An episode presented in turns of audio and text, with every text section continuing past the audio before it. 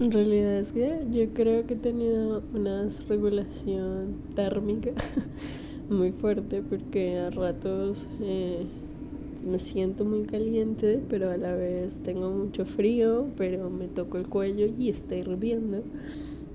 Es una vaina muy loca.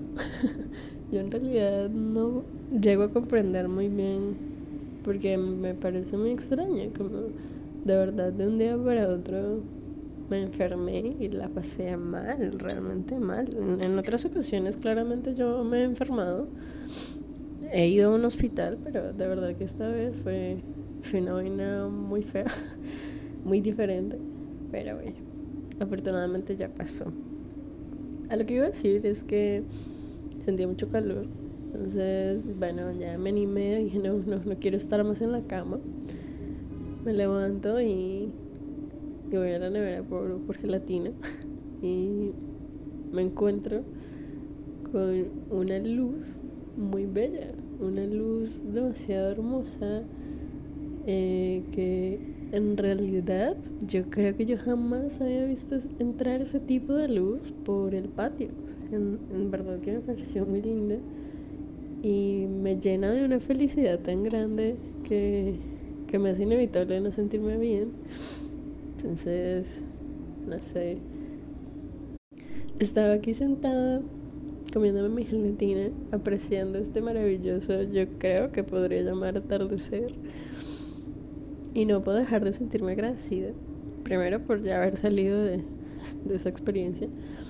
Y segundo por, por estar bien, por poder apreciar esta, esta luz tan bella que está entrando como me encantaría que la vieras. Tome una foto, pero en realidad no se aprecia nada, lastimosamente. Pero de verdad que ahorita me puedo sentir muy feliz, muy feliz de, de poder estar aquí. En realidad la consumidora más grande en mi casa de gelatina era mi mamá por su gastritis. Ella consumía, consume bastante gelatina Hubo un tiempo después de que te fuiste que no hubo gelatina en mi casa porque no me la comía. Claramente eh, no tenía ese hábito y mi mamá dejó de hacer. Ahorita último volvió pues por lo que me sentía un poco enferma. Y me acordé, me acordé que en Bogotá yo consumía mucha, mucha, mucha gelatina, pero no, no sé para ti, pero a mí me gusta mucho como esa costrica que se genera en, la gelatina. En realidad no sé cómo explicarla, pero me parece sumamente deliciosa porque claro, es una textura diferente, es lisa, es como, no sé, como cartilagenosa, no sé si esa palabra siquiera exista, pero es que me, me encanta. Pero no siempre queda, o sea, yo en realidad no estoy segura qué es lo que le da esa, esa partecita a la gelatina, pero es que me parece muy rica. Y yo recuerdo que en Bogotá yo le decía a mi mamá, no, pero es que yo quiero que quede así. y pues como que no sé explicarlo muy bien. Yo hoy día creo que son como los bordes, ¿no? De, de lo que quedan en, del recipiente que aún hace gelatina.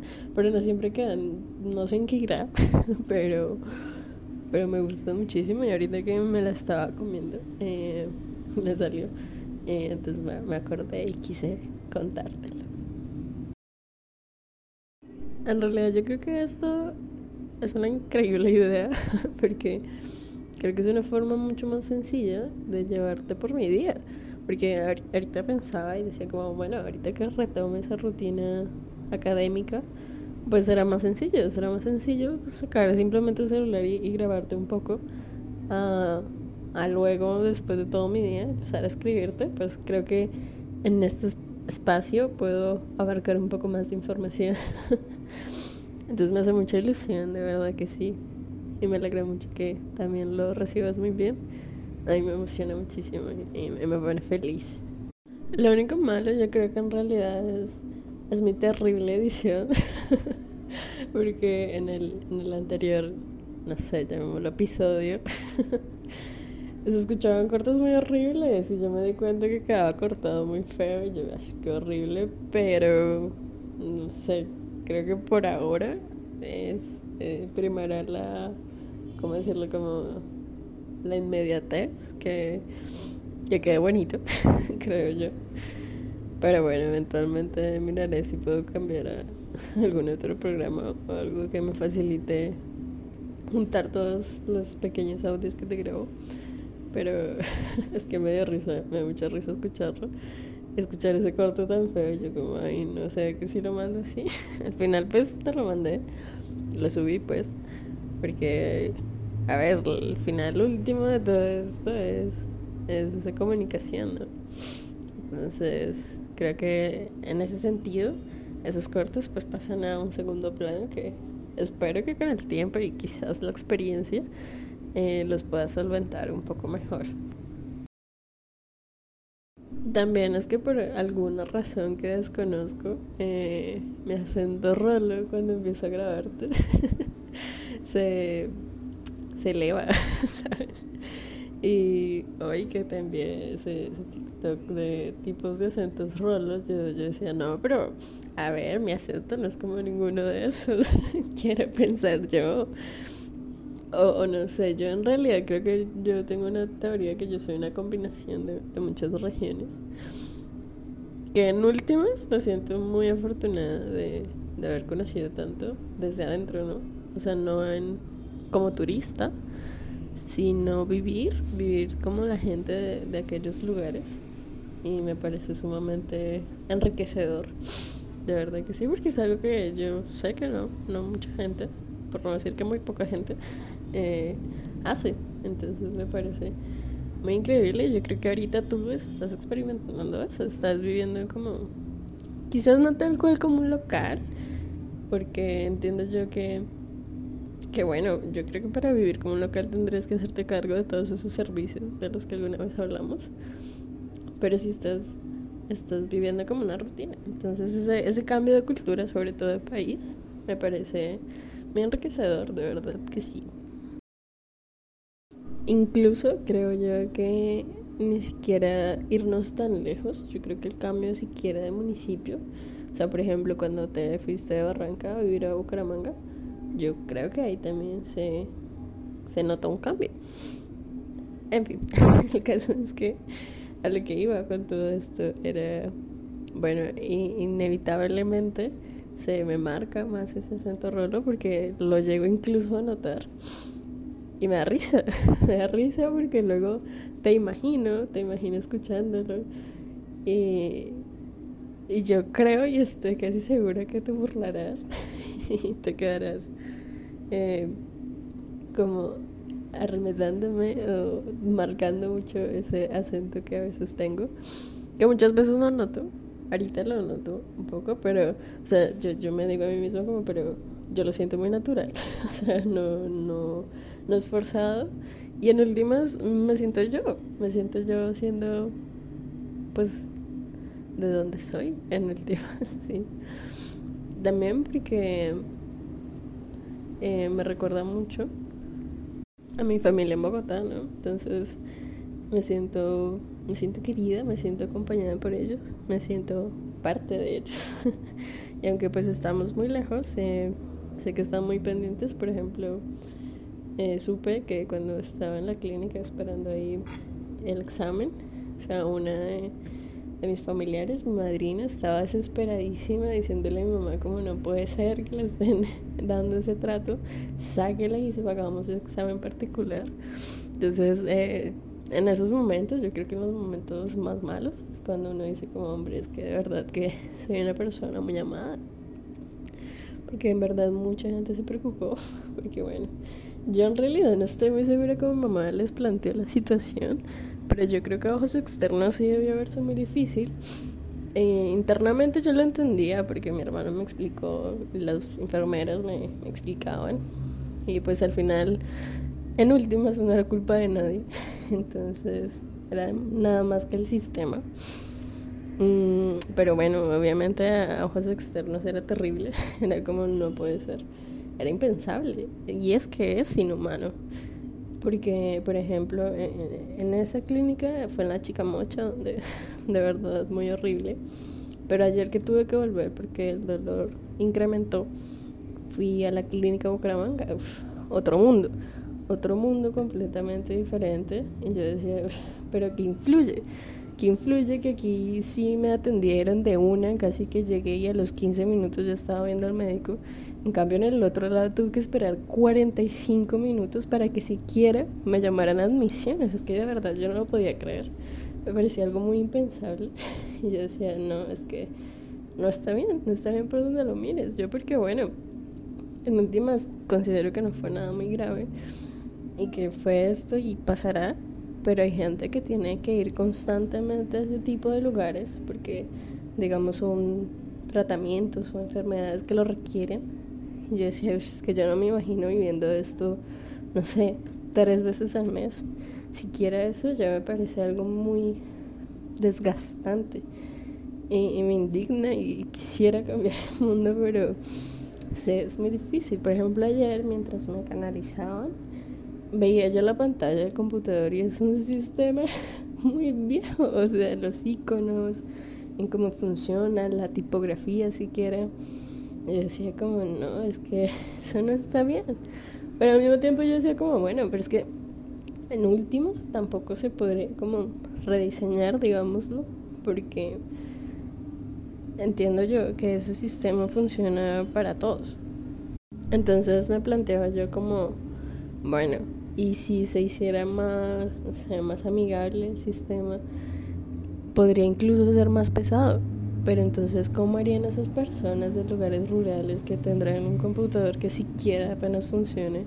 Pues no les conviene, ¿no? Entonces me, me preguntaba mucho en, cómo hacer, en cómo pudiera llegar a, a mejorar un sistema así, porque está muy, o sea, tiene como muchas capas, ¿no? Tiene como demasiado para intentar mejorar algo y, de verdad que después de todo esto me quedo con que es sumamente complejo, demasiado, demasiado complejo intentar entrar en algo así para mejorar. Entonces, sí, bueno, eso me quedaba pensando mientras esperaba. Y sí, en, en conclusión decía como no, de verdad que yo no sabría.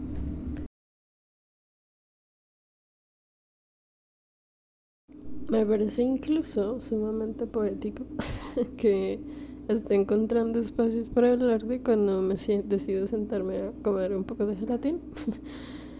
Em, en realidad no sé cuántos audios tengo acumulados, creo que tengo un par ya grabados, no recuerdo qué. Pero sí, quizás deberíamos ver si hay alguna, no sé, aplicación o alguna cosa que nos facilite esto porque es un poco tardío, es un poco tardío el, grabar, no tanto grabarlos, sino bueno, juntarlos luego, subirlos y, y todo eso, pues para hacértelos llegar, no, no es tan inmediato. No es que me esté quejando, estoy hablando solo de inmediatez, ¿no? Pero bueno. Por ahora es igual una forma de, de empezar y yo creo que al igual que los otros formatos irá adaptándose y evolucionando con el tiempo. Oh, eso espero. Pensaba yo ahorita que, que cuando más comienzo como a, no sé, desregularme, es cuando menos tengo una rutina. Entonces empieza como, como un ciclo en el que me cuesta mucho hacer algo porque no, no tengo marcado cómo empezar hacerlo. Perdón, creo que durante este estos audios eh, tosaré mucho porque no sé qué me dio después de salir de la clínica, pero bueno. Hablaba entonces de marcar rutina, ¿no? Creo yo que lo que en su momento fue como un refugio fue la biblioteca. Por eso pasaba allí mucho tiempo. Sin embargo, no, no todo el tiempo que pasaba allí era muy productivo. de hecho, muchas veces solo me sentaba un buen rato y no hacía nada. Entonces, es complejo y ahorita que vuelvo otra vez las clases, uf, me, me, lo cuestiono mucho y para ser muy honesta, me da mucha ansiedad pensar en volver y pensar en volver a, a todo aquello me, me, cuesta un poco, pero al mismo tiempo confío en que será un poco parte de la solución. También me agobia mucho el pensar que no hice nada, que no adelanté ninguna de las cosas que tenía que hacer, pero ahorita, en este momento de reflexión, me pregunto cómo realmente no hice nada y la respuesta es no, realmente hice mucho y no en medidas académicas, incluso en académicas también, porque logré sacar varias, digamos, pequeñas tareas y no es el mayor progreso que pude haber tenido. Sí, son cosas que igual de una forma u otra debía hacer. Sin embargo, lo que quería ir es como, pues es que hice mucho en mi aspecto mental. o sea, esa, llamémoslo batalla, llamémoslo pelea, no sé, que tuve que dar mientras, mm, no sé, mientras me recomponía un poco. En realidad yo creo que eso es demasiado, eso es haber hecho muchísimo.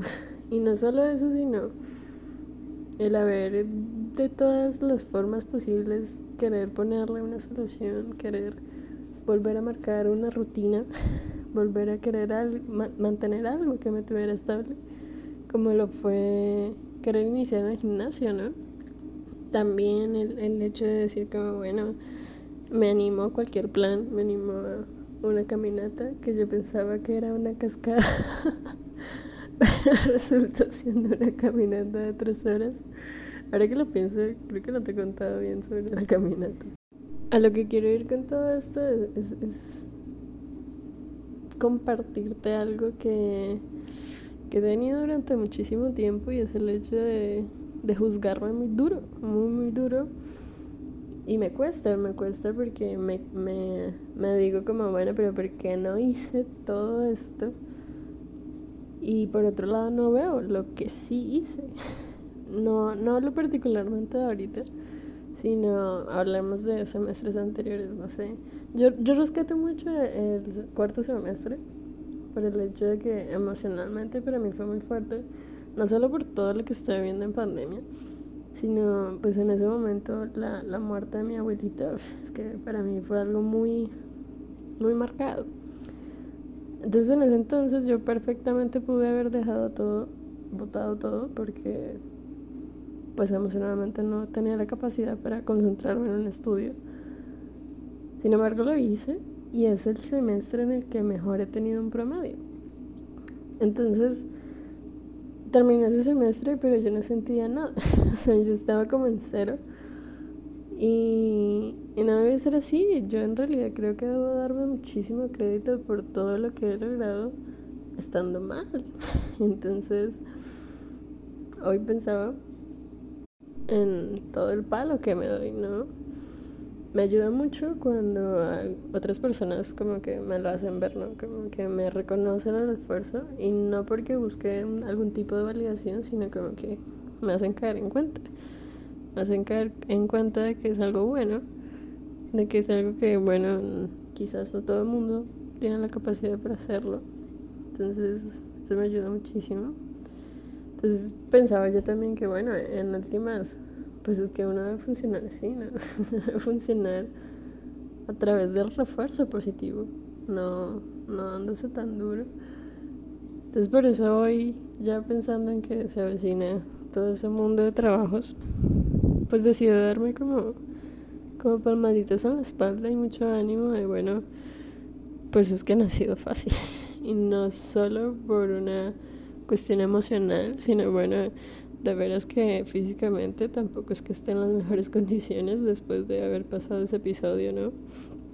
Entonces sí, a lo que quería llegar un poco era a esa exigencia tóxica que suelo tener hacia mí misma.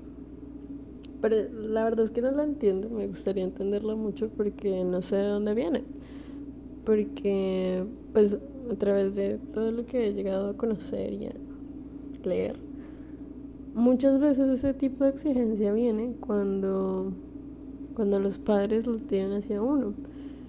Sin embargo, ese no es mi caso, ese no es mi caso porque mi familia jamás me ha puesto como esa barrera. Si acaso podría pensar en una que otra situación, pero, pero no creo. Entonces, no sé, yo en realidad es que todo ese, poco, porque creo que en realidad es poco, todo ese poco conocimiento que tengo de, de la parte emocional, de la parte, sí, de la mente, en realidad es, buscando querer entenderme a mí. Es, bueno, pero ¿por qué hago esto? ¿Cómo lo abarco? ¿Cómo lo soluciono? pero de verdad que es tremendamente complejo. Hoy hablábamos de, de lo abstracto de la economía, pero ya en un tema emocional, yo, diría que es como la economía potenciada a la 10, porque sumamente yo en realidad a la que sí no le encuentro mucha salida y es con lo que más quisiera reconciliarme es que no hace mal dormir porque yo creo que eso en últimas es también gran parte del problema porque un cuerpo que no descansa pues tampoco es un cuerpo que está sano y un cuerpo que no está sano pues tampoco es una mente sana y, eso sí es algo que no he sabido muy bien cómo abarcar, que me pesa mucho. O sea, ahorita perfectamente debería estar durmiendo. Pero no soy capaz. La única forma que puedo pensar, y esa es la única que he recurrido, es el cansancio físico. Que ya definitivamente sí o sí debo dormir. Sin embargo, cuando duermo sola, pues si bien sí estoy durmiendo, me levanto mucho entre las noches, entre los sueños, entonces no, no es un descanso tan profundo. Y yo no entiendo por qué, eso sí es algo que definitivamente no, no le encuentro mucha razón lógica, pero que de verdad me gustaría arreglar. Y, pues nada, en, últimas es, es complejo porque pues yo soy la única que lo vive, ¿no? y, y aunque a veces me digas que eso es lo que dices, como si no te constara. quizás no, quizás no te acuerdas, pero muchas veces en las noches me decías, ¿qué haces? ¿Por qué no te duermes? Debo aceptar que igual en muchas de esas noches sí, sí lograba descansar muy bien. Entonces, gracias a eso, mm, me pregunto ahorita si, si quizás de pronto lo que no me deja dormir es la intranquilidad. Porque en esas noches realmente yo dormía muy tranquila. Entonces, quizás el, dormir con alguien, mm, no sé, como que deposito toda la intranquilidad y toda la inseguridad que sienten en esa otra persona y duermo tranquila porque me pasa también con mis papás, me pasa cuando duermo con mi prima. No podría decir que me pasa con otras personas porque no he dormido con nadie más. Pero no sé, me cuestiono si quizá por ese lado. En realidad yo, yo intento muchas veces sacar las razones, los orígenes del problema para poder solucionarlos, ¿no? Para tener como por dónde empezar a, a hallar una solución. Sin embargo, ese mal dormir, pues al venir ya desde tantos años atrás, en realidad me atrevo a decir que casi que toda una vida, ya se vuelve complejo. Pues me quedé pensando que, que de bebé, según cuentan, yo también lloraba mucho en las noches. o sea, tanto como que una vez desesperé mucho a mi papá y me dejó llorar sencillamente. O sea, como que ya no hacía nada por calmarme. Pero al ser tan repetitivas mis llantos en las noches, como que un día decidí ya dejarme llorar hasta que me cansara y me durmiera. me acuerdo ahorita. Entonces no sé, realmente se me hace raro. Porque pues es extraño, ¿no? Yo creo que está dentro de una naturaleza querer descansar. Y es eso, no es que no quiera, yo en realidad quiero dormir. A quien no le gusta dormir. Pero cuando llego a mi cama y, y, empiezo a intentar dormir y a dar vueltas, entonces me entran como malos pensamientos que se transforman en malas emociones.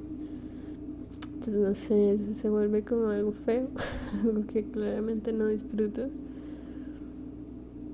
Pero bueno, no, no sabría qué más intentar.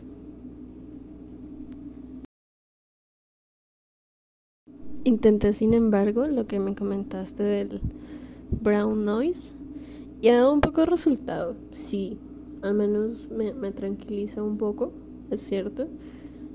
Eh, lo malo es que ya luego al evolucionar la noche me sigo levantando, entonces ahí ya como que de la misma desesperación no, no lo vuelvo a poner. No sé, yo, yo creo, quiero creer que en la combinación de, bueno, retomar una rutina, de cansarme físicamente, de, bueno, dejar todo lo, lo malo en el gimnasio y quizás combinado a ese brown noise, pueda llegar a algo. En realidad creo que es a lo que quiero aferrarme ahorita para, para mejorar esa situación porque es, es necesario. Si no, pues qué clase de calidad de vida sería eso. porque si no he llegado a la conclusión de simplemente ponerme muy cómoda, ponerme muy cómoda en la cama, si no puedo dormir. Eso implicaría, de pronto, comprar otra almohada.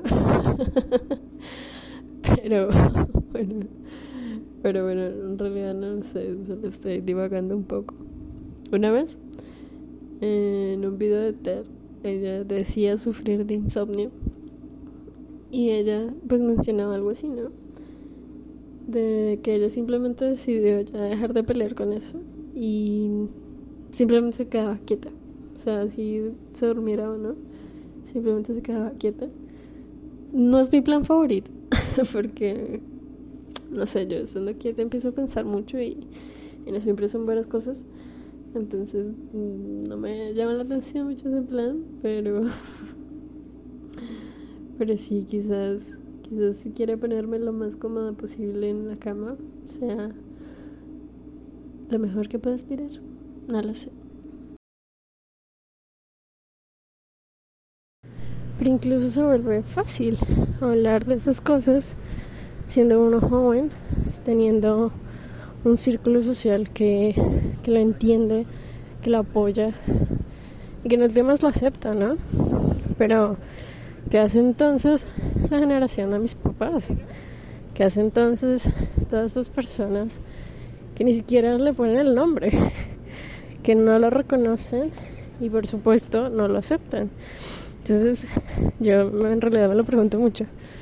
Porque cómo, cómo lidian ellos con ese tipo de cosas, cómo lo batallan, cómo lo, lo intentan, pues que no, que no domine su vida. No lo sé, en definitiva, yo creo que esto es un tema tan amplio, un espectro como tan grande, que podría dedicarle como mucho, mucho tiempo a sencillamente discutirlo. No solo por mi trayectoria, sino por porque verdaderamente me interesa y porque es un tema de actualidad que hoy día se se llama mal llamado, creo yo, la, lo que es como, bueno, generación de cristal. Pero yo digo, no, no es así. O sea, en realidad es como un descubrimiento, un darle la prioridad a, a bueno, es que hay prioridades primero que yo me sienta bien a que yo rinda ocho horas en un trabajo, ¿estás de acuerdo? Entonces, bueno, hoy decidí hablar de mientras caminaba, no sé si suena un poco más fatigada. Vine a la U, no, no sé qué tan bien vaya a salir, por lo que me he sentido como un poquito malita estos días. Y hoy tampoco es que haya amanecido así como muy bien. Pero bueno, espero siempre lo mejor volviendo a, la salita del Centig y encontrándome con este espacio tan, no sé, arreglado. De verdad que me llena de mucha emoción. Me, me imagino como en 10.000 planes diferentes en que podríamos hacer. Y ah, me puso muy feliz encontrarme con esto. En realidad, creo que muy poca gente usará este espacio. Creo que muy poca gente sabrá de él siquiera o se animar a venir. No sé si en realidad puedo estar aquí. Espero que sí. Pero bueno, qué bueno encontrarlo. Bueno, y ya para dejar todo esto hasta aquí. Lo siento porque me tardé muchísimo. Pero, como dirías tú, me acaba de explotar todo en la cara de todo lo que tengo que hacer. Entonces, bueno, ya iré solucionándolo paso a paso. Estoy intentando mantener la mayor tranquilidad posible. y pues nada, espero hayas disfrutado como siempre este espacio, que te haya gustado. Y eso recordarte lo mucho que te quiero, lo mucho, mucho que me hizo feliz. Despertarme con tu voz, que me llamaras, me hizo muy, muy feliz. Y eso, espero hayas tenido hoy también un muy buen día.